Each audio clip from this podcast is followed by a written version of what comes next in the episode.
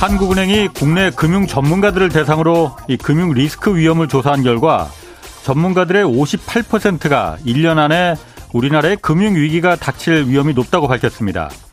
금융 위기 가능성이 있는 그 첫 번째 이유로는 역시 그 다른 나라에 비해서 월등하게 높은 가계 부채였습니다. 그런데 특이한 건 이 두 번째 이유로 기업들의 부실 위험이 꼽혔다는 겁니다. 어, 상황이 좀 나아졌다고는 하지만 강원도청과 흥국생명 사태 이후 이 회사채 시장이 얼어붙으면서 여전히 이 건실한 기업들까지도 자금을 조달하는데 어려움을 겪고 있기 때문입니다. 내일부터 이제 강추위가 시작된다고 합니다. 인플레가 아직 죽지 않은 상태에서 경기 침체가 예고된 데다가 여기다 또 금융위기 가능성까지 올겨울은 유독 춥게 느껴질 것 같습니다. 네, 경제와 정의를 다잡는 홍반장, 저는 KBS 기자 홍사원입니다. 홍사원의 경제쇼 출발하겠습니다. 유튜브 오늘도 함께 갑시다.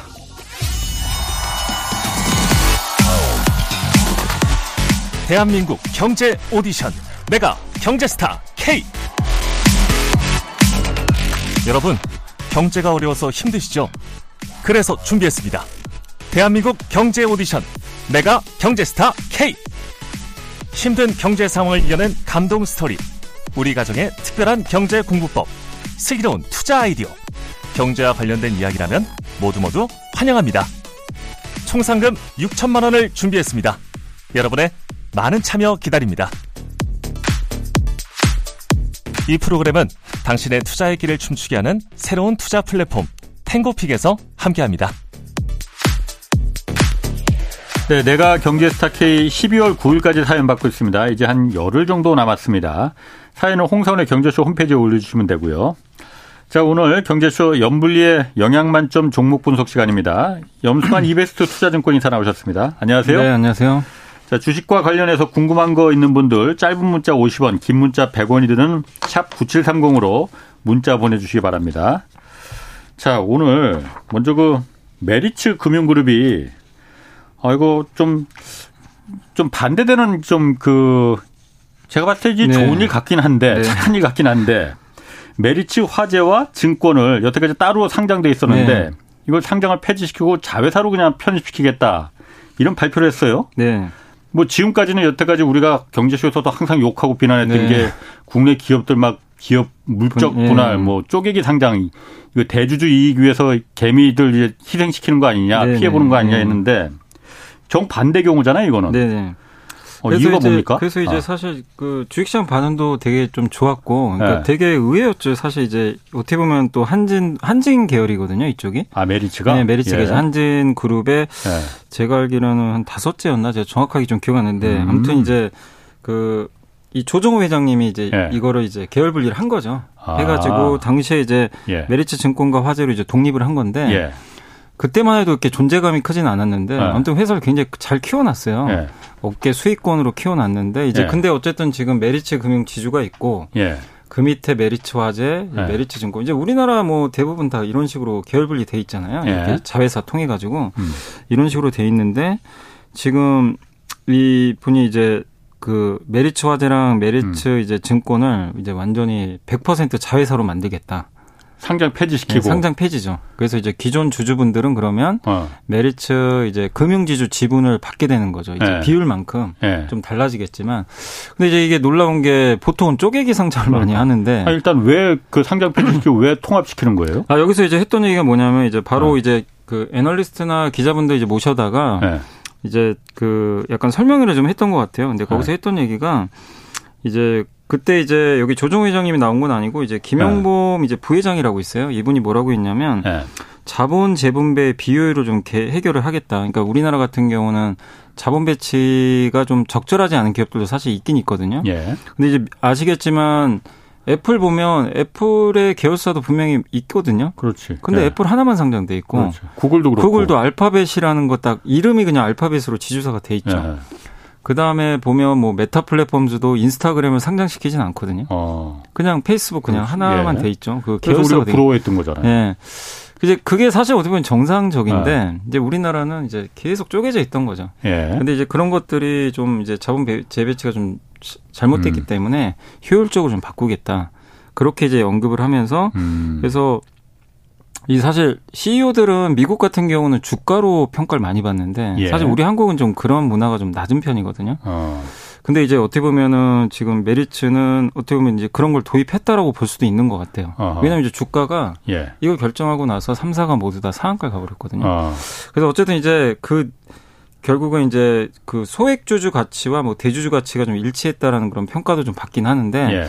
어쨌든 지금 이 조 회장님이 왜 이런 왜냐면 자기 지분까지 그러게. 이렇게 해가면서 네. 했을까 네. 네. 거기에 대해서 뭐 좀 의견 그러니까 뭐 그 이게 또 뭐가 있는 거 아닌가 이런 그러니까. 또 의견도 있어요 사실 근데 이제 뭐 우리가 속내는 모르지만 네. 이분이 뭐라고 하셨냐면은 어쨌든 이 자녀 승계 얘기도 좀 있긴 있거든요. 그러니까 밑에 자녀가 있으니까. 예.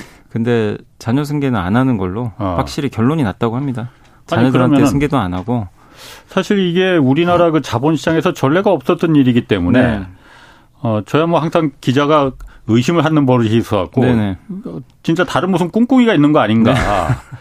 어 이게 대주주한테 어 대주주한테 이게 유리한 일은 아니잖아요.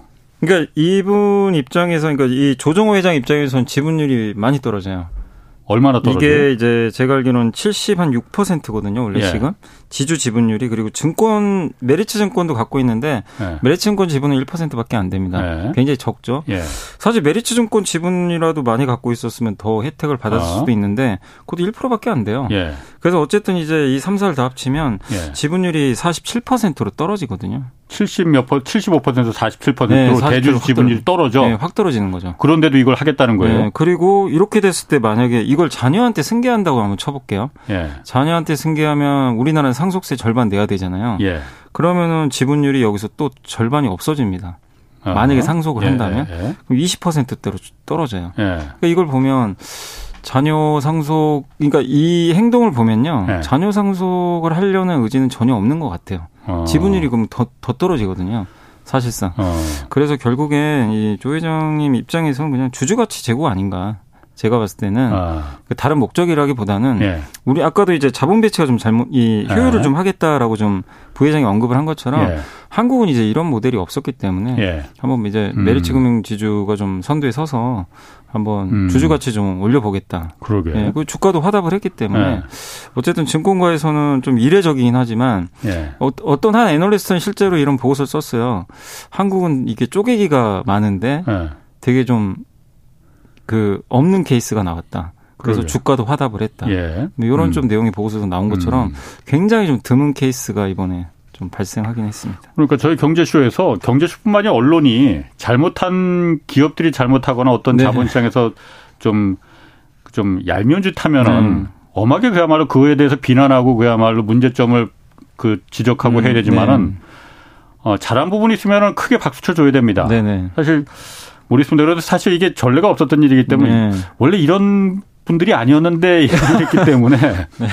다른 무슨 꿍꿍이가 근데 혹시 있을까? 원래 근데 이 메리츠 그룹은 좀 네. 유명하기로요. 그 원래 자사주 매입 소각을 잘하기로 또 유명했어요. 원래부터. 네, 작년도에도 아. 꾸준히 했었고 주주 가치를 계속 소액 주주로 네, 보고 했었구나. 네. 근데 이제 아 근데 그 이상 할까 이제 뭐 다 그 생각은 했죠. 근데 예. 이제 이런 또 파격적인 결정까지 나와서 음. 메리츠 금융지주에 대한 이제 평가도 굉장히 좀 좋아지고 그러게. 있는 것 같아요. 아무튼 나중에 혹시 무슨 꿍꿍이가 있었다면 그때 크게 다시 한번 예. 두 배로 비난을 하겠지만. 있지만은 지금까지는 네. 매우 큰 박수 쳐주고 네. 싶습니다. 네. 그러면 이 그 소각되는 게 상장 폐지되는 게 메리츠 화재하고 증권이잖아요. 여기 그럼 투자했던 주주들은 어 뭐 손해나 손해가 보는 건 아닙니까? 손해는 그러면은? 아니고 일단 그리고 일단 갖고 있는 분들은 기분이 좋았던 게 그 예. 그 발표한 다음 날 있잖아요. 예. 바로 다 상한가 갔어요. 어. 3사가 모두 다 예. 급등을 했기 때문에 이미 주가도 좀 올라가 있었고 그리고 이제 그 메리츠 증권 지주 화재가 시가총액들이 다 있잖아요. 그 예. 그 비율대로 어. 나눠지 그러니까 금융지주 지주 음. 다 나눠집니다. 근데 예, 이제 예. 만약에 내가 반대를 한다. 예. 그럼 매수 청구권도 있습니다. 아 나는 싫다. 하면은 회사가 또 사줘요. 아 사준다. 얼마의 가격이. 근데 물론 그 가격은 훨씬 낮아요. 아. 그래서 아마 대부분 매수 청구는 안 할 것 같고 예. 교환을 하시든가 음. 아니 뭐 수익 많이 나신 분들은 팔고 나가실 수도 있겠지만 네. 대부분 좀 교환을 하지 않을까 예. 이렇게 좀 예상을 하고 있습니다. 아 그래요? 예. 박수는 쳤는데 혹시 그 주가 오른 거 예. 그걸 목적으로 한 거 아니에요 혹시? 이게 제가 뭐 의심하는 주가, 게 뭐 있어서 아니 뭐 주가 오르는 거는 알고는 어. 있었겠죠, 당연히. 뭐 어. 이런 걸 했을 때 대주주 지분 비율이 줄어드는 거에 비하면 그 주가 오르는 거는 그렇게까지 뭐 그 큰 네. 호재 그 메릿이 있을 것 같지는 않은데. 네네. 그리고 요것뿐만이 아니라 이제 앞으로 3년 동안 예. 이제 이익의 무려 50%를 배당이나 또 자사주 계속 하겠다. 예. 또 공시도 해놨습니다. 그러니까 이제 진위를 의심할 필요는 별로 없는 것 같습니다. 일단 그러게요. 공시로는 그렇게 다 얘기는 해놨어요. 어, 메리츠 증권, 메리츠 금융그룹이 좀 달리 보이네요. 네. 어. 어쨌든 한번 지켜보겠습니다. 네네네. 저희가 계속 네. 나중에 꿍꿍이 있는 점인지. 자 그런데 그 한국 증시가 이제 저평가당했던 이 코리아 디스카운트라고 하잖아요. 네네네. 하여튼 아까 말한 물적 배 음. 분할도 있고 뭐 쪼개기 상장 뭐 사실 이런 게 진짜 코리아 디스카운트였는데 네. 금융당국에서 이 코리아 디스카운트 한 가지 요인이었던 것 이었던 그, 그 불투명한 배당 제도 네. 이거 개편한다고 해요. 네. 어떻게 바뀌는 겁니까? 그러니까 오늘 사실 이제 자본시장 이제 선진화 방안 관련해서 이제 네. 그 세미나가 열렸어요. 이제 거기서 나왔던 내용들 중에서 네. 배당, 우리나라 같은 경우는 이제 주주 명부를 12월 말에 폐쇄를 하죠. 12월 그러니까 마지막 이제 네. 날 이틀 전입니다. 보통 이제 거래 네. 이틀 전까지 왜냐하면 우리나라는 결제일이 이틀 후거든요. 예. 네. 그래서 아마 올해 기준으로는 제가 계산해 보니까 12월 27일 종가에 갖고 있는 분들은 이제 올해 주주로 다 확정이 돼요. 음. 배당을 그, 받을 수 있는 자격. 예, 자격이. 어. 그럼 이제 근데 그분들은 이제 뭐냐면 어. 예상을 할 때 이제 예를 들면 은행주가 배당 많이 주는 건 알고 있잖아요. 예. 그래서 올해도 한 뭐 예를 들면 지방은행이 한 8% 줬다. 예. 그럼 올해도 주겠지? 어. 이러고 들어간단 말이에요. 예. 그럼 이제 배당을 노리죠. 이제 예. 다음 달 이제 내년 4월에 나오는데 예. 배당금은 보통 언제 확정되냐면 3월에 주주총회에서 그렇지. 결정이 됩니다. 그런데 정확히 알 수는 없어요.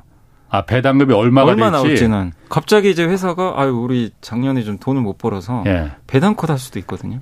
줄여버릴 어. 수도 있어요. 그러니까 작년에 8% 줬는데 예. 3%줄 수도 있는 거죠. 어. 그러니까 이제 명확하게 우리가 알고 들어가는 게 아니라 아이 예. 정도 주겠지. 음. 이제 추측을 하죠. 과거에 예. 이 정도 줬고 이 정도 위에서 올해도 실적이 좋으니까. 예. 그러니까 약간 좀 깜깜이죠. 사실 어떻게 보면은. 어, 배당을 얼마 줄지 모르고 내가 그 주주 예, 주주가 되느냐 안 되느냐를 네. 미리 결정하니까. 네. 근데 이제 내가 그날 안 사면 안 갖고 있으면 또 배당을 못 받잖아요. 그렇지. 예, 예. 그래서 고배당을 받기 위해서는 약간 그런 리스크를 감수하면서 들어가긴 하는데 예. 근데 이제 이게 우리나라 같은 경우는 어떻게 보면 이제 12월에 결산 법인이 많다 보니까 일본도 예. 이런 식인 것 같더라고요. 예. 이제 우리나라 일본 제도를 좀 따왔다고 하더라고요. 음. 음. 근데 저도 알아보니까 이게 굳이 왜 이렇게 했을까? 근데 이제 음. 마땅히 뭐 그런 건 없고 어쨌든 관례처럼 이거를 예. 좀 했다고 하는데 예. 다만 이제 미국, 독일, 영국 같은 이제 선진국들은 예. 이렇게 하지 않고 보통 이제 3월에 주주총회를 하는데 네. 다른 나라는 또 결산월이 좀 달라요. 어떤 데는 뭐 9월에 결산하는 데도 있고 음. 다 다른데 이제 보통 그게 끝나고 나서 주주총회를 한 다음에 배당금이 결정이 되죠. 그러면 주주를 그때 가서 확정을 한다고 합니다. 아, 그러니까 다른 나라는 배당금이 먼저, 먼저 결정되고 네. 자, 이 정도 배당금 줄 거야. 네. 그러니까 주주가 될 사람 지금이라도 들어와. 네, 그런 이렇게 거죠. 한다 이거예요. 네. 그리고 주주 명부를 이제 확정을 아. 나중에 하고 아. 그럼 이제 그 배당금이 얼마인지 알고 내가 투자를 할 수가 있잖아요. 그렇죠. 그게 네, 좀 명확하죠. 적인 것 같은데. 근데 이제 우리나라에도 약간 그런 기업 중에 하나가 뭐냐면 이제 기업이라고 하긴 그런데 이제 메코리 인프라라고 네. 그 인프라 펀드입니다. 이제 우리가 그렇게 보... 이미지가 좋지는 않은데. 근데 거기가 이제 보통 배당을 네. 주거든요. 네. 예. 그러니까 우리 뭐 SOC 투자 같은 거 해가지고 이익 네. 나면 주주들한테 돌려주는데 거기가 이제 먼저 배당금을 결정하고 예. 주주를 그 다음에 이제 결정해서 주는 음. 그런 제도를 하고 있어요 실제. 예. 근데 이제 보통 그렇게 되면 주가가 좀 오르는 경향들이 있거든요. 예. 그러니까 이제 거래도 좀 활성화되고. 예. 그래서 이제 지금 우리나라도 그동안 이제 이런 것들이 없었기 때문에 예.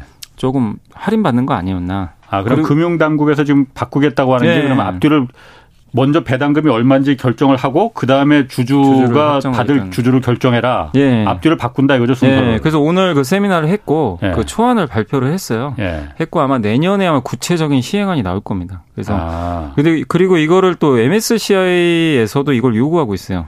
그 선진지 선진국 예. 거기서 이게 배당 제도는 잘못됐다. 아, 그러니까 다른. 나라 선진국들 다 그렇게 하고 이렇게 하니까 사실 그게 맞는 것 같긴 예. 한데. 근데 그게 더 명확하죠. 예. 내가 배당을 알고 투자하는 거라. 예. 그냥 단지 이제 예측만 해야 되니까 예. 확실히 불확실성이 좀 있는 거랑은 다른 거죠. 사실. 음, 이거는 그러니까 그 배당이 높은 기업들도 물론 주가들도 있어요. 주식들도. 네. 그런데 그게 얼마가 주식 배당을 줄지는 모르고 저기 많이 준다니까는 연말쯤 되면 저기 들어가는 게 나아 이렇게 네. 하고 이제 주식을 사는 그죠. 사람들도 많이 있잖아요. 보통은 이제 애널리스트 분들이 추정을 해요. 아, 예. 그러니까 배당 성향이라고 있죠. 뭐 올해 아. 3, 작년 30%니까 예. 올해 얼마 벌어 이 정도 벌 거야. 그래서 예측을 해서 주당 배당금을 예상을 해서 예상 예. 수익률만 나와요. 예. 근데 그건 어디까지나 예당 예상이라 아. 주주 총회까지는 알 수가 없는 거죠. 아, 그걸 이번에 이제 바꿀 뭐 바꾸기로 확정한 건 아니고 뭐 오늘 이제 바꾸려고 지금 아, 이제 세미나도 했고 이거죠? 아마 바꿀 가능성이 높고요. 또 MSCI에서 음. 요구를 하는데 또 한 가지가 이제 오늘 네. MSCI에서 또 요구했던 것 중에 하나가 네. 외국인 투자자 이제 등록제라고 우리나라 같은 경우는 외국인들이 우리나라 주식을 살때 네. 반드시 먼저 등록을 해야 됩니다. 예. 신고를 해야 되는 거죠. 근데 어. 우리 한국인들이 미국 주식 살 때 특히 뭐 미국에 신고하지는 않잖아요. 계좌 그렇지. 투고 그냥 바로 아, 하면 돼요. 예. 그런 식으로 바꾸겠다는 거예요. 어. 그러니까 한국에 투자하는 외국인도 예. 지금 우리나라가 미국에 투자하는 것처럼 예. 그런 식으로 이제 등록제도 말고 어. 그걸 없애고 대신 이제 모니터링은 좀 강화하겠지만 예. 그러니까 이제 예를 들면 이제 미국의 여권 소지자다. 어. 그럼 이제 한국에 계좌를 만약에 텄으면 예. 그냥 이제 등록을 안 해도 음. 할수 이것도 물론 이제 MSCI가 요구하는 거긴 한데 음. 이것도 제도 개선을 그런 식으로 하겠다고 오늘 좀 방안이 나왔습니다. 그럼 지금까지는 왜 외국인들은 꼭 등록을 하고서는 출사하게 만들었어요? 그래서 이게 IMF 아 그때 IMF 이후로 이제 이게 개방되고 나서 이런 네. 제도가 시행된 걸로 아는데 아무래도 이제 그 환율 문제가 좀 있었겠죠. 음. 이게 또 뭐 검은 머리인지 뭐, 뭐 어쨌든 옛날에 뭐 검은 머리 외국인이라 그래가지고 예, 예. 아무튼 이제 외환 시장 교란시키는 막 그런 예. 것들이 있다 보니까 예. 좀 명확하게 예. 좀 검증된 음. 투자자만 하겠다. 아, 그러니까 좀 그 약간 규제를 둔 것 같더라고요. 아, 투기 세력은 그러니까 네. 가급적 들어오지 못하게끔 네. 이게 정말 주식을 거래하기 위해서 투자하기 위해서 온 사람인지 네. 아니면은 빨리 먹고 튈그 그런 세력인지 네. 투기 세력인지 우리 아. 직도 사실 우리나라가 좀 외환위기 트라우마가 좀 있잖아요 사실 그렇죠. 예, 그때 예. 그래서 그래서 이제 이런 제도가 있었는데 예. 어쨌든 이번에 그 물론 결론 난 건 아니지만 이번 그 음. 그 세미나에서는 이것도 없애는 쪽으로 방향을 예. 잡고 있는 것 같습니다. 그렇군요. 그 배당 그거는 참 합리적인 것 같아요. 네, 지금이라도 예. 지금까지 왜 안 바꿨는지 모르겠지만 지금이라도 바꾸는 예. 거는 합리적인 것 같아요. 맞습니다. 반도체 이슈도 좀 있어요. 네. 그 애플이 아이폰에 들어가는 그 낸드 플래시 메모리 네네. 이거를 지금까지는 원래 그 일본 키옥시아 거하고 SK 하이닉스 거를 주로 썼었다면서요. 그런데 네. 어 중국 그 YMTC 양지 메모리 여기 네. 거 쓰겠다 이렇게 발표를 했다가 다시 여기 안 쓰고 삼성전자 거 쓰겠다 이렇게 네. 발표를 했다는 보도가 나와요. 네, 그러니까 이게 이제 어. 사실은 어. 원래 그 미국이 규제 안 했으면 이제 아마 이거 썼을 거예요 애플은. 쓸 가능성이 그 규제 때문에 지금 규제입니다. 그런 거예요? 그러니까 미국이 네. 지금 이 양쯔 메모리도 네. 화웨이처럼 규제한다는 얘기가 있어요. 음. 화웨이가 사실 이제 미국에서 아무것도 못 하잖아요. 예. 이제 뭐 손발이 다 묶여 버렸죠. 예. 사실 중국 외에는 거의 영업을 못 하는 상황인데 예. 양쯔 메모리도 아마 그런 식으로 좀 타겟을 해 가지고 예. 그러니까 수출 이제 그 금지할 수 있는 그런 대상 목록에 예. 편입을 시킬 거라라는 이제 뉴스들이 좀 최근에 음. 나오고 있는 게 양쯔 메모리라는 게 지금 핫하게 지금 올라오고 있는 메모리 네 낸드 회사잖아요. 낸드 플래시를 어. 좀 만드는 회사고. 예. 그래서 이제 이 회사가 그러니까 좀 놀라웠던 게 뭐냐면은 128단이라고 하는데 이게 네. 이 단수를 쌓는 거죠. 층층이 쌓는 네. 그 메모리. 128단 네. 이상 만드는 회사는 제가 알기로는 전 세계 그러니까 삼성전자, 하이닉스 뭐 이게 도시바 음. 뭐 이런 이제 몇몇 유명한 기업들 말고는 없는데 네. 어쨌든 이 128단을 애플에 납품한다는 뉴스가 나왔을 때 다들 네. 깜짝 놀란 거죠. 음. 중국이 이 정도 기술이 되나? 왜냐면 128단 만드는 건 이게 쉬운 기술이 절대 아니거든요. 예. 약간 첨단 장비도 있어야 되고. 예. 근데 원가가 또 20%더 싸요. 애플 음. 공급을 하는 거는 그러니까 애플이 선택한 이유는 가격 때문으로 알고 있거든요. 음. 가격이 이제 일반 제품보다 훨씬 싸니까. 예. 그럼 중국에서는 예. 경쟁력이 예. 있을 수 있잖아요. 예. 그래서 이제 중국 내수용으로 좀 탑재를 해가지고 음. 아마 이제 그 판매를 하려고 했던 것 같은데. 예. 그래서 이제 계약 단계까지 거의 간 걸로 알고 있었는데 이제 갑자기 이제 미국에서 반도체 장비 수출 금지 내려졌고 예. 그리고 애플에도 경고를 내렸어요 실제 예. 아마 미국의 아마 어떤 위원이었던 것 같은데 불장난하지 말라고 애플 보고 애플이 그러니까 다른 나라에 파는 거 아니고 중국에 파는 건데도 그게 규제 대상이 들어가나 보죠? 그러니까 아예 채택하지 말라는 거죠. 어. 예. 그러니까 뭐 그리고 이게 중국에만 판매한다고 해도 이게 또 다른 루트로 예. 나갈 수도 있거든요. 음. 그 중국산 메모리가 들어간 예. 아이폰이 다른 데 갈 수도 있는 거죠, 예. 사실은. 이제 그런 것들을 이제 경계하는 것 같아요. 예. 그러니까 미국은 이제 음. 중국에 좀 약간의 이제 그런 반도체나 뭐 스파이 칩에 예. 대해서 좀 되게 민감하게 좀 반응하고 있잖아요. 예. 그러니까 혹시 모를 그런 것도 대비하는 것 같은데 아무튼 어. 중국산 아예 메모리까지도 쓰지 네. 마라. 원래는 어. 메모리는 제재 대상이 아니었어요. 그렇죠. 근데 이제는 이제 메모리까지 영역을 넓혀가지고 메모리 그 장비도 공급하지 마라. YMTC도 쓰지 음. 마라. 이렇게 되니까 이제 애플 입장에서는 당연히 뭐 기존에 하이닉스나 키옥시아 하고 있으니까 예. 이제 삼성전자로 바꾼 게 아닌가 이렇게 좀 보고 있습니다. 어.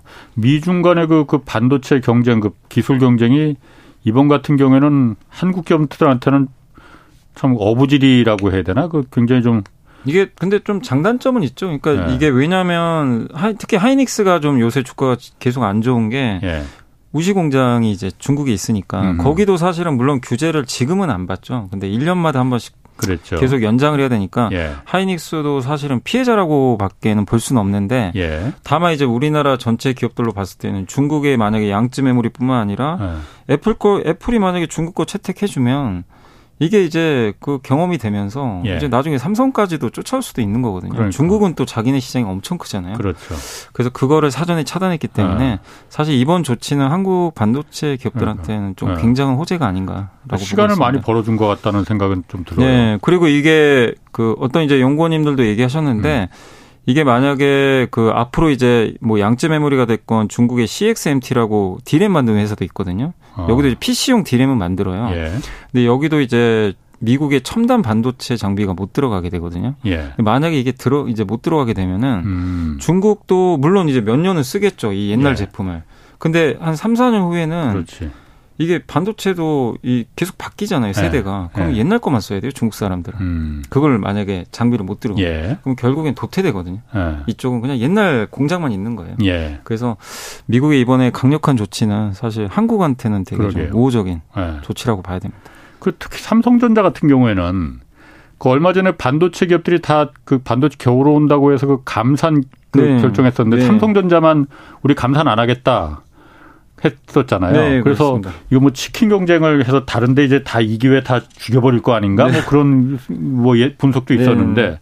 삼성전자 같은 경우 그럼 인위적인 감산 안 한다. 또 그 발표난 다음에 또 이렇게 애플이 삼성전자 네. 거 사준다 하면은 채택한다 하면은 삼성전자가 뭘 보고 한 그러니까 건가? 그러니까 이게 삼성전자한테는 되게 유리한 상황으로 가는 예. 게또 여기 고객사도 더 확보를 해버렸고. 예.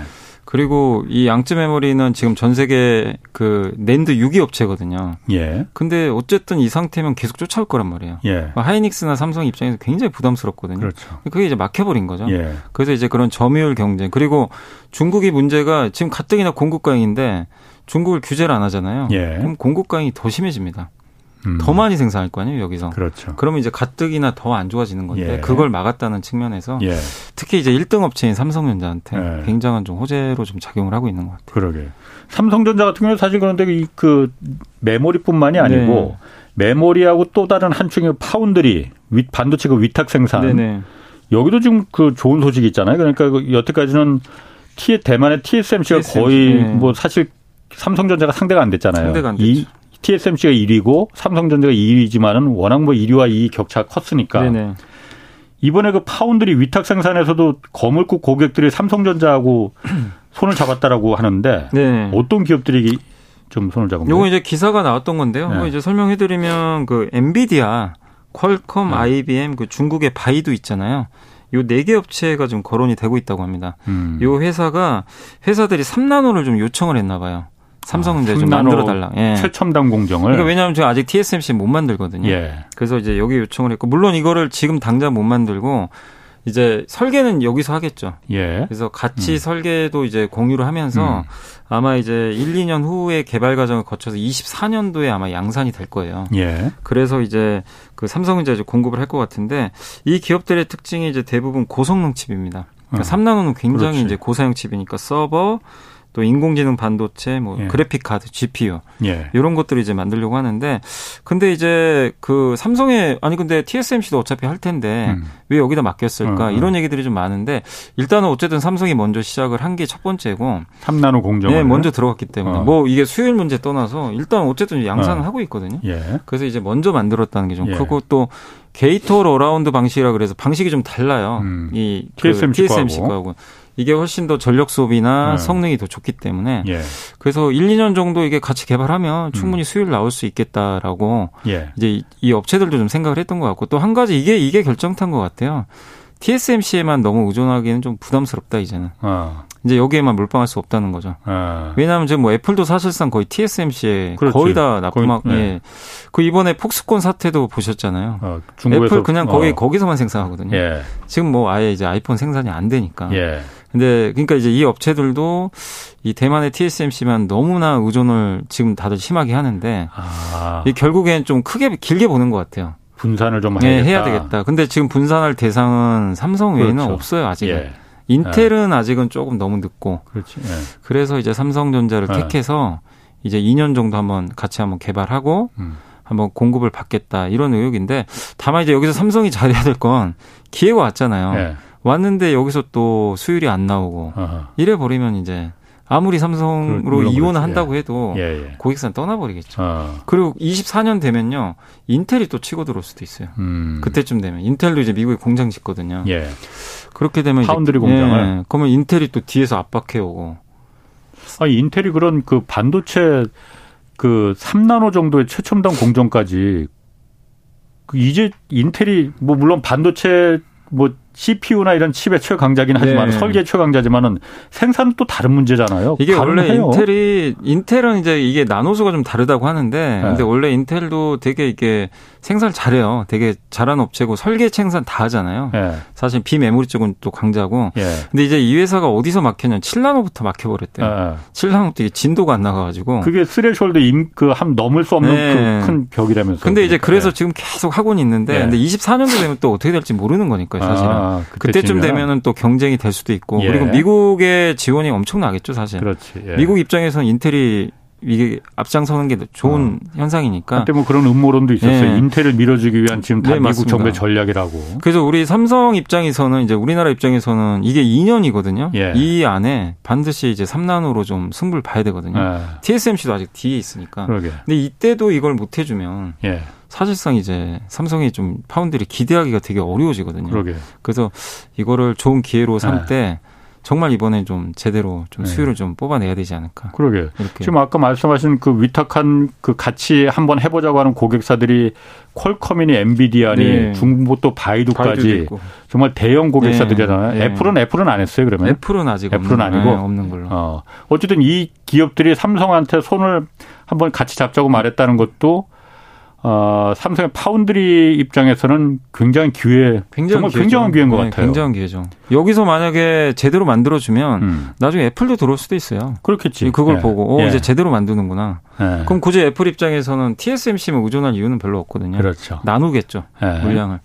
그래서 요게 좀 굉장히 또 이게 가드, 그러니까 다리 역할을 할 수 있기 때문에 예. 굉장히 좀 중요한 좀 이제 그 상황이 온 것 같습니다. 지금. 3나노 공정을 그렇게 특별히 이 회사들이 아까 말씀하신 대로 3나노가 어떤 그러니까 얇게 회로 선폭을 얇게 만들수록 지금 그 굉장히 고성능이죠. 고성능이 된다 이거죠. 그 전력 소모도 줄고 굉장히 음. 그러니까 이 회로 선폭을 적게 만들면 하나의 웨이퍼에서 만들 수 있는 예. 그 생산량이 훨씬 많거든요. 예. 그리고 성능도 훨씬 좋고. 예. 근데 그래서 만들기 어렵죠, 사실은. 예. 음. 그래서 이제 3나노로 가려고 하는 건데 이제 애플도 사실 TSMC의 3나노를 일단 하려고는 하는데 예.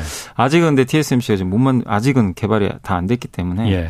이제 요번에 적용은 안 됐고 아마 내년 아이폰에는 아마 적용되지 않을까. 그럼 3나노 공정 같은 경우에는 삼성전자가 더 앞서 있다고 생각해도 되는 거예요? 지금은 앞서 있어요. 그러니까 지금은? 그러니까, 기술 면에서는요 앞서 예. 있죠. 그거는 뭐 당연히 TSMC도 인정하겠죠. 그리고 예. 그 방식이 좀 다르다 그랬잖아요. 예. 그러니까 TSMC는 3면에서 이렇게 전류가 만나는 방식이고 삼성은요 예. 4면에서 다 만나요. 그래서 훨씬 더 전력 소모 적고 예. 성능도 좋은데 예. 이제 문제는 그거예요. 아무리 좋은 제품도 음. 100개 중에 최소 80개, 90개는 제대로 만들어야죠. 예. 성능 좋은 뭐 합니까? 예. 100개 중에 30개만 만들면. 근데 음. 성능이 더 안 좋은 건데 100개 중에 90개 잘 만든다. 예. 그럼 사람들이 이거 써버리거든요. 아. 그러니까 이제 수율이 좀 문제가 아닌가. 예. 네, 그, 럼 파운드리 위택 생산에서도 이번에 그러면은 대만의 그 TSMC를 넘어설 수 있는 그 기회가 될 수 있겠네요. 그러니까? 예. 그리고 이게 고객사가 일단 많아야 돼요. 예. 많아야 계속 또 만들거든요. 예. 그러면서 또 경험도 쌓이고 예. 수율도 잡아요. 이, 예. 이, 공장이라는 게 그렇잖아요. 뭐 자동차든 배터리든 예. 처음 만들면 당연히 양산 제대로 안 되잖아요. 예. 거기 일 거기 인력들도 다 지금 교육도 또 해야 되고 하니까. 근데 이런 3나노도 새로 하면 당연히 처음에는 불량품이 많이 나오겠죠. 음. 근데 중요한 거는 아니 이, 이 파운드리는요 메모리랑 다르게 메모리는 그냥 고객 없어도 찍어야 되거든요. 그렇지, 그렇지. 근데 이거는 예. 고객사가 줘야 돼요. 예.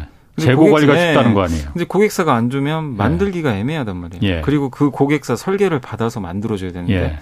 수주가 없어요. 예. 그럼 그냥 계속 있어야 되니까. 그럼 뭐 경험을 쌓을 시간도 음. 없고. 음. 그래서 이런 고객사 확보가 일단은 굉장히 중요한데. 음. 그래서 이런 대형 고객사 확보는 지금 굉장히 음. 삼성한테는 큰 기회가 그러게. 온 거는 맞는 것 같습니다. 아, 기회는 왔는데 지금 오늘 보면 삼성전자한테 그 장밋빛 소식들은 굉장히 많은데 네. 주가는 주가 계속 떨어지던데 오늘도 6만 원 아래로 내려간 것 같은데. 이게 뭐 어. 이렇게 했다고 해서 당장 뭐 성과 나온 것도 아니고 그래요? 좀 기다려 봐야 되는 이슈고 또 오늘 빠진 건요. 네. 중 이제 뭐 뉴스도 많이 나 중국이 좀 상해 시가 거기 뭐 시위도 발생하고 네. 그러니까 지금 확진자가 4만 명이 넘었다거든요. 네. 일 확진자. 네. 근데 이제 중국이 만약에 이런 식으로 얼마 전에 폭스콘 폭동 나고 네. 만약에 중국이 정치 경제적으로 좀 불확실해지면 네. 중국 경제에 큰 문제가 생길 수도 있잖아요. 그래서 중 우리나라는 아직도 반도체가 중국 의존도가 높거든요. 수요가. 네. 그래서 네. 오늘 좀 삼성전자는 중국 음. 때문에 좀 빠졌다고 보시면 되겠습니다. 그 삼성전자 소식이 하나 더 있는데 내년 초에 지금 유럽에 삼성전자 지금 미국에 첨단 공장 지을 거는 네, 지금 투자 예, 예정이 결정이 돼 있고 네. 유럽에도 반도체 공장 지을 거라는 소식이 나왔어요. 네. 유럽에 왜왜 왜 유럽인가요? 아, 이게 왜냐하면 이제 유럽이 유럽도 지금 얼마 전에요. 네. 그러니까 12월 이제 뭐 그 아마 1일 날 이제 네. 장관급 회의가 열릴 텐데 네. 반도체 지원안을 공식 안건으로 올릴 예정이라고 하고요. 이게 올해 2월에 반도체 산업에 430억 유로 투자하는 그 EU 반도체 칩법이 제안이 됐어요. 이미. 어. 그래서 이게 뭐냐면은 유럽이 지금 반도체 생산하는 그 전체 이제 글로벌 시장으로 보면은 점유율이 8%밖에 안 되거든요. 예. 근데 너무 적다. 예. 근데 이제 지금 반도체가 정말 중요하잖아요. 예. 근데 이게 이거를 이제 유럽에서 생산하는 비중을 음. 20%까지 올리겠다는 거예요. 이 목적이. 어. 근데 예. 아시겠지만 유럽은 반도체를 만들 수 있는 기업이 없어요. 그렇지. 생산할 어. 수 있는 업체가. 뭐전 어, 세계에 딱 어. 따져봐야 뭐 메모리도 이미 3사밖에 없지만 여기 이제 파운드리 같은 경우는 예. TSMC나 삼성이나 마이 아니 그 인텔밖에 없거든요. 예. 근데 인텔은 실제 짓기로 했어요. 예. 인텔은 이제 유럽에 예. 이미 이제 그 제가 알기로는 여기 보니까 140 유로 정도 이제 인텔 공장 독일이 유치한다고 하는데 예. 이제 그거를 할 거는 같은데 음. 가장 좀 적극적인 나라가 스페인이라고 하더라고요. 유럽 내에서도 스페인 스페인이 사실은 우리가 생각하는 관광 대국이고 난데없네. 그러니까 근데 이제 스페인이 예. 이제 이제 첨단 산업도 좀 육성을 어. 해야 되겠다 이렇게 예. 좀 마음을 먹은 것 같아요. 그래서 예. 금액도 꽤 큽니다. 120 유로, 120억 유로니까 예. 우리나라 돈으로 한 20조 정도 가까이 될 거예요. 아마. 예. 요걸 해서 이제 삼성 등을 좀 유치하려고 하는 것 같아요. 아. 근데 이제 공교롭게 내년 초에 삼성이 유럽 지역 실사를 간대요. 아. 거기 아마 스페인도 포함이 돼 있는 것 같아요. 음. 그래서 근데 이게 왜 이런 뉴스가 불거졌냐면 저번 17일 날 스페인의 산체스総理가 삼성전자 평택 공장을 한번 갔다 왔거든요. 음. 방문을 하고 왔습니다. 예. 그래서 거기서 뭔가 좀 얘기가 있지 않았을까. 어. 그러니까 그리고 실제 그 스페인 총리가 공장 투자 제안을 좀 유, 제안을 했대요. 어, 어. 예. 근데 이재용 부회장 이재용 회장 아직 언급은 안 했다고 하는데 예. 그러다 보니까 내년 초에 아마 유럽 갈때 예. 스페인 가면서 예. 이런 좀 투자 얘기가 나오지 않을까. 어. 이렇게 좀 보고 있는 거 아닌가 싶습니다. 그럼 삼성전자 입장에서 유럽에 공장을 지으면은 그게 어, 세계 시장 공략이나 반도체 산업에서 삼성이 그 가고자 하는 방향에 도움이 되는 건가요? 아, 저는 도움이 된다고 보는 게 네. 일단 삼성의 그 그러니까 예전 같으면요. 가장 인건비 싼 데다 그냥 공장 짓는 게 제일 그렇지. 좋아요. 네. 그게 사실 이제 뭐 무역 입장에서도 제일 좋고 아니면 시장이 있거나. 네, 맞습니다. 네. 그래서 중국이죠, 사실. 네. 근데 이제 지금은 미국 때문에 중국을 약간 이제 약간은 줄여야 되거든요. 예. 아무리 그게 중국이 효율적이라고 해도 예. 그럼 중국을 대체할 공장들을 마련을 해야 돼요. 실제 이번에 삼성도 IR에서 뭐라고 했냐면 예. 1년에 한 개 정도의 팹을 짓겠다. 예. 공장 하나씩 짓겠다는 거예요. 예. 비메모리 공장을 지어야 되는데 그거를 계속 미국이나 한국이 지을 수는 없거든요. 음. 계속 지을 수는 없고 어딘가에 예. 지어야 되는데 이미 이제 한국에는 평택에 지금 많이 짓고 있는데 예. 이제 미국에는 거기 텍사스 쪽에. 네. 근데 중국은 이제 안 되고. 예, 중국은 안 되고. 근데 그 다음으로 시장 큰 데가 역시 유럽이잖아요. 예. 가장 크죠, 사실. 음. 미국, 중국 다음이니까. 예. 근데 이제 거기는 사실 뭐 인건비도 그렇고 인프라도 제대로 그러니까. 안돼 있고 하니까 좀 약간 그동안 이제 거기 생산 기지가 없었죠. 예. 근데 이제 스페인에서 이렇게 전향적으로 나오면 음. 삼성은 일단 공장 짓는데 큰 부담은 없거든요. 아. 왜냐하면 이제 세액 공제 같은 걸 해줄 거기 때문에. 음. 그리고 실제로 유럽 입장에서도 이 반도체 공장을 지어줄 만한 업체가 삼성하고 인텔밖에 없대요. TSMC는 언급을 했어요. 자기는 유럽 안 한다고. 예. 그렇기 때문에 이제 두 개 회사밖에 없는 거죠. 그럼 유럽 같은 경우 아까 그 반도체 산업 육성 계획 그걸 뭐 4천 몇억 달러 네. 유로 들여서 이제 추진한다고 하는 거잖아요. 그럼 다 외국 기업들 들여와서 외국 기업들이 그 유럽의 반도체 산업을 육성해 달라 이건가요? 그러면 아니 아니요. 자기네들도 있어요. 근데 그 유럽에도 아시겠지만 ASML이라는 정말 유명한 아, 미국의 장비 회사 있고 아, 어. 네덜란드의 NXP는 정말 유명한 그 차량용 반도체. 예, 예. 독일의 인피니언도 차량용 반도체. 예, 그리고 뭐 그렇지만 거기는 네. 뭐그 반도체 기술이라는 게 그러니까 기술이죠. 아, 다른 데가 안 해서 그런 거 그러니까 거기가 한 거지. 뭐. 미국하고 뭐. 비슷해요. 아. 미국도 설계 이런 건 최강인데 예. 사실 생산은 마이크론이나 인텔 음. 말고는 없잖아요. 예, 예. 그래서 이제 TSMC 뭐 이렇게 오라는 건데 예. 유럽의 최대 약점은 생산을 못 하거든요. 아. 그러니까 이제 삼성 보고 와달라는 거죠. 인텔, 아. 삼성 와서 예. 공장 지어줘라. 예. 그리고 우리는 이제 설계해 주면 되니까 음. 그렇게 하겠다는 거예요. 그래서 그렇군요. 이제 같이 가는 거죠. 어떻게 보면. 그러니까 아. 생산은 아시아 쪽에 맡을 것 같고. 설계는 이제 유럽이 자기네가 직접 하는 아. 이런 구도로 해서 근데 여기 목적은 뭐냐면 유럽이 생산하는 비중이 20% 늘려버리겠다는 거예요. 아. 유럽에서 생산하는 양 자체. 지금 한 8%밖에 안 그러니까 되는 지금은 거. 왜냐하면 이제 다 저기 아시아 같은 데서 수입을 해야 되니까 예, 예. 이제 그거를 이제 유럽 내외에서 영내 생산으로 바꿔버리겠다. 예. 이게 목적인 것 같습니다. 유럽 같은 경우에 너무 늦은 거 아닌가. 반도체의 중요성을 왜 그렇게 뒤늦게 이제서 깨닫고서는 그렇게 돈을 때려부어서 옛날에? 옛날에 그 독일에요. 예. 독일의 인피니언으로 제 기억이 나는데 예. 독일 회사 중에 그 독일이 그때 키몬다였나요? 아무튼 제가 이름은 기억 안 나는데 예. 독일도 우리나라처럼 메모리 회사 하나 있었어요. 있었어요. 예. 망했어요. 예. 치킨 게임 때문에. 그렇지, 그렇지. 예. 그래가지고 이제 생산 쪽은 접어버렸거든요. 그래가지고 이제 음. 그 후로는 안 한 걸로 알고 있는데 예. 근데 하고 싶었겠지만 이제 뭐 제가 봤을 때는 경쟁력에서 밀린 게 아닌가 음. 생각을 합니다. 자 다음에 그 얼마 전에 그 빈살만 그 사우디아라비아 왕세자 방문했었잖아요 방한했었잖아요. 네네. 그때 이 사우디 국부 펀드가 어 카카오 엔터테인먼트 대규모 투자 추진한다 이렇게 이런 뉴스가 있었어요. 네네. 이게 보니까 카카오 엔터테인먼트에. 네, 맞습니다. 어. 이게 이제 그 PIF라고 이제 사우디 국부 펀드인데 네. 여기가 싱가포르 투자청이라고 있습니다. GIC. 예, 예. 여기랑 같이 해 가지고 예. 한 8천억 정도 들여 가지고 예. 투자를 한번 해보겠다 이런 논의 중인 것 같아요. 그러니까 음. 아직 결정된 건 아니고요. 예. 카카오엔터 기업 가치가 한 10조 정도 지금 거론이 되거든요. 예. 그래서 그렇게 보면 한 지분 한 10% 가까이 좀 확보할 걸로. 카카오엔터가 먼저 뭐 여기 뭐 하는 뭐 아, 하는 그 겁니까? 이제 흔히 네. 웹툰 있죠. 웹툰 웹툰 사업도 하고 아. 그다음에 뭐 웹소설 예, 예. 이런 거 하고요. 음. 그다음에 이제 이름 그대로 엔터 사업 하고 있어요. 그 연예 예. 어. 제가 알기로는 씨도 여기 이쪽 소속으로 알고 있거든요. 아이유 씨? 아이유. 아이유. 예, 올림픽 올림픽 조직이 오네요. 갑자기. 네. 그래서 제가 아. 이쪽 소속으로 알고 있고, 어. 예. 그래서 이제 몇몇 또 유명한 연예인분들도 여기 소속이 좀 돼 있어요. 야. 그래서 엔터 사업도 하고 한마디로 이제 카카오의 컨텐츠 있죠. 예. 컨텐츠 뭐 드라마 뭐 이런 거라든가 예. 이런 것들을 이제 제작하고 예. 이제 뭐 송출하고 이런 이제 서비스를 하는 회사인데 예. 카카오의 주요한 축이죠. 예. 예. 근데 이제 비상장 자회사인데 예. 근데 요거를 이제 아마 지금 일각에선 내년에 아마 상장할 걸로 지금 얘기가 얘기는 나와요. 예. 근데 그 전에 아마 여기 그 국부 펀드로부터 좀 투자 받는 거 아닌가. 그리고 이제 이렇게 투자하는 배경은 빈살만 의장이 워낙 또 이 K 콘텐츠에 관심이 워낙 많아서 그 아. 지금 NC소프트 2대 주주고 NC소프트에 이미 투자를 좀 해놨고요. 아 빈살만이 NC소프트에도 그 투자해놨어요. 2대 주주예요. 2대 주주입니다. 그 국부 펀드가 네. NC소프트 지분을 9%나 갖고 있어요. 어. 그리고 그 넥슨도 예. 한7% 갖고 있습니다. 아. 이제 만약에 이번에 투자하면 세 번째가 되겠죠 카카오엔터. 아 그래서 예전에 그, 빈, 그 사우디아라비아에서 그, 그 게임 산업 뭐 이런 걸 가지고 육성한다 그런 뉴스 잠깐 나왔었잖아요. 네 맞습니다. 빈살만이 그럼 이쪽에 워낙 관심이 많다 보니까 관심이 많아요. 그리고 그렇구나. 우리나라 게임사만 갖고 있는 게 아니라 일본 예. 또 미국의 게임사에도 투자도 해놓고요. 예. 이분 그러니까 이분 취미가 좀 이제 할 일 없을 때 집에서 게임한대요. 아 진짜? 실제로 게임을 그렇게 좋아한대요. 얼굴 봐서는 그 게임하고 거리 멀 것 같은데. 그래서 이제 게임 좀 네. 약간 매니아여가지고 어. 관심이 많은데 이제 그걸 또 투자까지 연결 지어가지고 네. 이렇게 좀 하고 또 우리나라 또 K 콘텐츠 뭐 드라마나 K 팝에도 관심이 많아서 네. K 그 카카오 페이지는 어쨌든 카카오 엔터는 어쨌든 게임사는 아니기 때문에 네. 이걸 투자하면 이제 보폭을 넓히는 거죠. 아. 뭐 다른 쪽으로 게임 말고도. 예. 그래서 굉장히 좀 카카오 엔터 입장에선 뭐 굉장히 좀 반길 만한 그러게. 뉴스는 맞죠.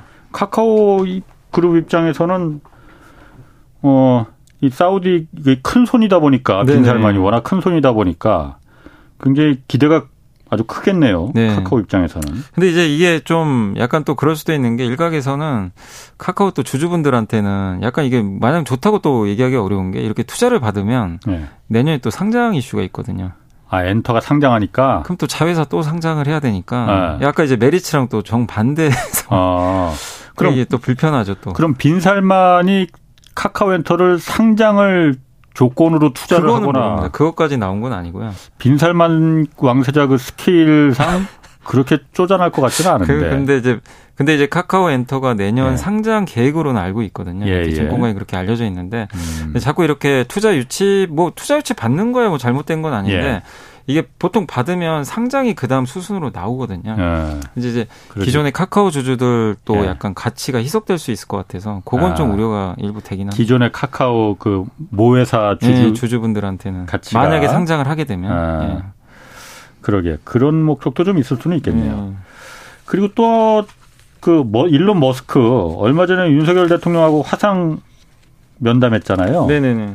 Gigafactory 그 국내 투자를 윤석열 대통령이 요청을 했다는데 네. 일단 Gigafactory가 뭔가요 이게? 이게 그 네. Gigafactory가 뭐냐면 말 그대로 이제 그 엄청난 규모를 자랑하는 이제 네. 그 테슬라 예. 뭐 모델 3나 모델 Y 이런 예. 이제 전기차를 생산하는 예. 그런 공장이고 예. 거기에 이제 배터리도 같이 들어갑니다. 예. 그래서 이제 어떻게 보면 지금 텍사스에도 있고 중국에 있고 독일 베를린 쪽에 있거든요. 그렇죠. 예. 이제 이런 이제 거대한 한마디로 전기차 생산을 만들 수 있는 그 거점 있죠. 큰 거점을 만드는 음. 거예요. 그래서 규모가 꽤 큰데 이번에 그 어쨌든 그 아시아 쪽에 음. 하나 또 만들려고 하는 것 같더라고요. 중국 말고 중국 말고. 네. 그러니까 왜냐하면 이제 중국에 이미 또 큰 게 하나 있기 때문에 그러니까, 그래서 네. 가장 유력한 후보지로 좀 거론되는 게 인도랑 예. 인도네시아예요. 예. 이두 개인데 근데 이제 한국은 저도 전혀 생각을 못했죠. 뭐 한국이 짓는다는 얘기 음. 들어본 적이 없어가지고. 예. 근데 이제 대통령이 직접 요청을 했는데 굉장히 긍정적인 또 멘트를 했단 말이에요. 최우선적으로 고려를 하겠다. 네. 아니 뭐 대, 약간 립서비스 말하는데 그럼 아, 아, 그냥 한번 생각해 볼게 뭐 이러지는 않겠지. 예, 그냥. 근데 이제 그게 이제 뉴스로 나오다 보니까 예, 예. 이제 사실 주식 시장에서도 아. 어쨌든 어, 최우선적이라고 예. 그래서 이제 약간의 이제 기대감이 좀 생기면서 예. 관련 기업들이 좀 움직이긴 했습니다, 실제로. 아니 그러면 중국의 그 그러니까 유럽에는 배, 독일의 그 네, Gigafactory가 있고 미국에는 텍사스에, 텍사스에 있고, 있고 샌프란시스코에도 네. 공장이 있고 네. 아시아 시장에 중국 말고 또 다른 그 Gigafactory를 설치할 정도로 네. 아시아 시장이 크게 본다는 얘기네요. 그러면 그러니까 계속 현지화하겠다는 거죠. 이제 이 워낙 음. 지금 전기차 시장이 커지니까 예. 그래서 지금 이제 중국만으로 좀 부족한 것 같고 예. 아시아의 거점 하나를 만들려고 하는데 예. 일단 이제 인도랑 인도네시아가 어쨌든 동남아 쪽이잖아요. 거기 예. 핵심 국가들이니까 예. 그쪽에 유력하다라는 얘기들은 많이 나왔는데 예. 한국이 어쨌든 갑자기 이제 언급이 나와서 예. 시장에서는 일부 기대는 하는데 근데 이제 또 립서비스 아니냐 이런 또 의견도 있긴 있어요. 아. 예. 그러니까 왜냐하면 한국은 또 어쨌든 이제 그 한국에 지으면 좋은 점도 있죠. 뭐 물론 왜냐하면 이제 우리나라 같은 경우는 이 자동차 생태계가 완벽하게 갖춰져 있잖아요. 예. 현대차 예. 중심으로 해서. 예. 그래서 여기 그리고 이 테슬라가 1년에 우리나라 회사들로부터 부품 구매하는 게 배터리 포함해서 10조 정도 된대요. 음. 굉장히 많이 구매하거든요. 예. 근데 한국에 공장을 지으면 굉장히 이제 그런 것들을 조달하기가 쉽거든요. 예. 그런 유리한 점은 있는데 이제 예. 다만 이제 인건비라든가 예. 또 공장을 새로 또 지어야 되고 네. 또 만약에 동남아 쪽을 공략을 한다면 좀 약간 멀잖아요. 예. 그런 지리적인 문제. 예. 그러니까 이제 테슬라도 좀 고심은 있겠죠. 음. 인프라를 선택할 거냐, 예. 지리적 이점이냐, 인건비를 선택할 거냐. 예. 왜냐하면 인도네시아는 없어요. 인프라가. 그렇지. 아예 없습니다. 인도도 뭐 비슷한 거의 없고. 예. 대신에 또 싸니까. 시장이 있지 네, 그런데 시장도 대신 있고. 거기는. 그러니까 이제 일론 머스크가 어떤 선택을 할지는 예. 좀 지켜봐야 되겠습니다. 음. 그리고 또 요것도 하나 좀 다뤄봅시다. 그 가상화폐 이 가상화폐는 이게 아, 사고가 예. 분명히 터질 거다. 이게 참 실체가 없는 건 고사 둘째 치고 네. 이게 가상화폐 그 위믹스가 그 상장 폐지 결정이 났잖아요. 네네. 지금 뭐 여기 그 만든 사람은 만든 사람 만든 데가 그러니까 그 어디더라? 위메이드죠, 위메이드. 위메이드. 위메이드가 만들었죠. 어. 예. 거기서도 지금 계속 이거는 그 상장 폐지 안 된다라고 이의를 제기하는 것 같은데 네. 일단 여기 상장 폐지는 왜 결정이 난 거예요? 일단 이게 네. 상장 폐지 이제 결정이 된 이유 중에 하나가 네. 그 전에 이제 투자 유의 종목으로도 이미 지정이 됐던 게 네. 이제 신고한 금액가 그러니까 신고한 물량 있죠. 예를 예. 들면 뭐 예를 들어볼게요. 삼성전자가 1억 주가 일단 신고를 해서 음. 유통이 돼야 되는데 예. 만약에 1억 3천만 주가 유통되면 어떻게 되겠습니까? 이거 문제가 심각하잖아요. 예. 그 현상이 나온 거예요. 아. 그러니까 2.4억 개가 일단 신고가 돼 있었거든요. 예. 유통대회는. 어. 근데 실제는 3.2억 개가 유통이 된 거죠. 실제 거래된 건? 네, 훨씬 많았던 거죠. 예. 그리고 이제 자, 자체적으로 그래서 위메이드가 좀 수정해가지고 예. 2.9억 개로 발표했는데 이것마저도 좀 또 차이가 그렇지. 발생했잖아요. 예. 그래서 신뢰를 못 하겠다. 예. 그래서 이게 사실 우리나라 같은 경우는 뚜렷하게 뭐 암호화폐 규제가 없어요. 그렇죠. 이게 뭐 금융 당국에서도 아직 법제화가 안 됐기 때문에 그래서 음. 저번에 루나 사태도 있고 해가지고 예. 우리나라 이제 그 5대 원화 거래소가 있거든요. 어피트, 비썸, 코인원, 코비, 코, 코팍스가 음.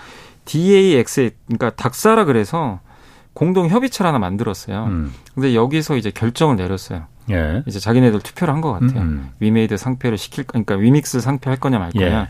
근데 이제 찬성 결론이 나서 예. 상폐를 하게 됐는데 그래서 아까 이제 유통 물량 그게 하나 있었고 또 한 가지가 여기 그 위메이드 대표가 이제 혼란을 줬다 이거예요. 예. 이제 자꾸 언론이나 이런 데 나와서 예. 절대 상폐 없다. 투자들한테 음, 음. 걱정하지 마라. 예. 이런 식으로 이제 안도하는 발언을 해준 거죠. 예. 그래서 실제로 유의 종목 지정되고 나서도 주가가 크게 빠지거나 그런 것도 없었거든요. 네. 그래서 이제 대표 말을 믿는 분들도 되게 많았겠죠. 음. 뭐 대표 이렇게 자신 있게 얘기하는데, 예. 근데 여기서 상패 결정 내린 게 그게 투자자들한테 너무 큰 혼란을 줬다.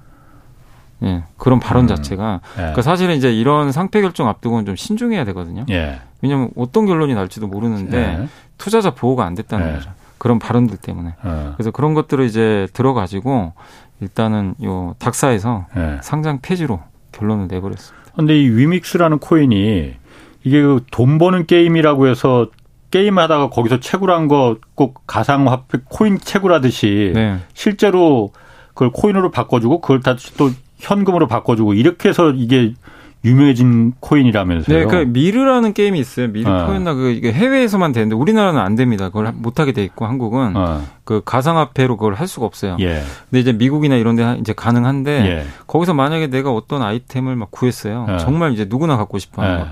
그거를 이제 바꿀 수가 있어요. 예. 이제 암호화폐로 바꾸는 거죠. 예. 그래서 그걸 바꾼 다음에 위믹스로 교환이 가능합니다.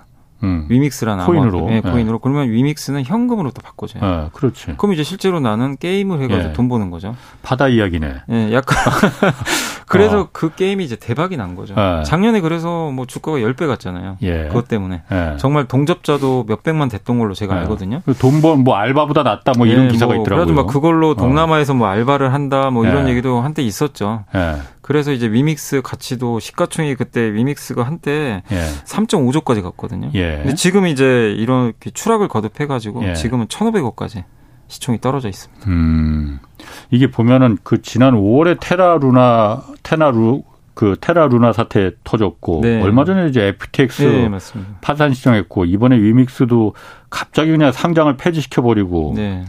이 코인이야말로 진짜 위험 자산 아닌가? 진짜 그 주식도 위험 자산이라고 하지만 코인이야말로 진짜 위험 자산 아닌가 정말 조심해야 되는 거 아닌가 이 생각이 좀 들더라고요. 이게 뭐 물론 모든 코인이 그러진 않겠죠. 또 모든 거래소가 그러진 않겠지만 지금 문제가 음. FTX도 거래소가 뭔가 예. 좀 잘못됐잖아요. 재무도 문제가 있었고 예. 약간 뭐 돌려막기 한 거고. 예. 그다음에 이것도 문제가요. 유통 예. 수량을 어떻게 보면 좀 속인 거잖아요. 그러니까. 사실은 보면 이게 잘 신고한 거랑 다르거든요. 그러게. 근데 위, 위메드 측은 아니라고는 또 항변을 예. 하지만 결국 뭐냐면 금융은 그러니까 이 암호화폐도 제대로 신뢰를 받으려면 예. 어쨌든 이 명확하게 규정도 있어야 되고요. 예. 거짓말하면 안 되거든요. 예. 근데 자꾸 이제 이런 거짓말들이 나오고 예. 여기에 투자한 사람들은 엄청난 피해를 보게 되고. 그렇지. 그러니까 이제 요 신뢰 회복이 좀 관건인데 예. 자꾸 이런 문제들이 발생을 하니까 예. 신뢰는 더 떨어지고 예. 그 아직은 또 규제도 없거든요. 그렇지. 마땅한 예, 규제까지 없어서 일단 규제안이 음. 좀 확보될 때까지는 좀 계속 어려운 흐름이 나올 것 같습니다. 예, 어, 오늘 아주 좋은 얘기 잘 들었습니다. 염승환 이베스트 투자증권 이사였습니다. 고맙습니다. 네, 감사합니다. 내일은 박종훈 KBS 기자와 그 내년 글로벌 경제 이슈 자세하게 분석해 보겠습니다. 지금까지 경제와 정의를 다잡는 홍반장 홍사원의 경제쇼였습니다.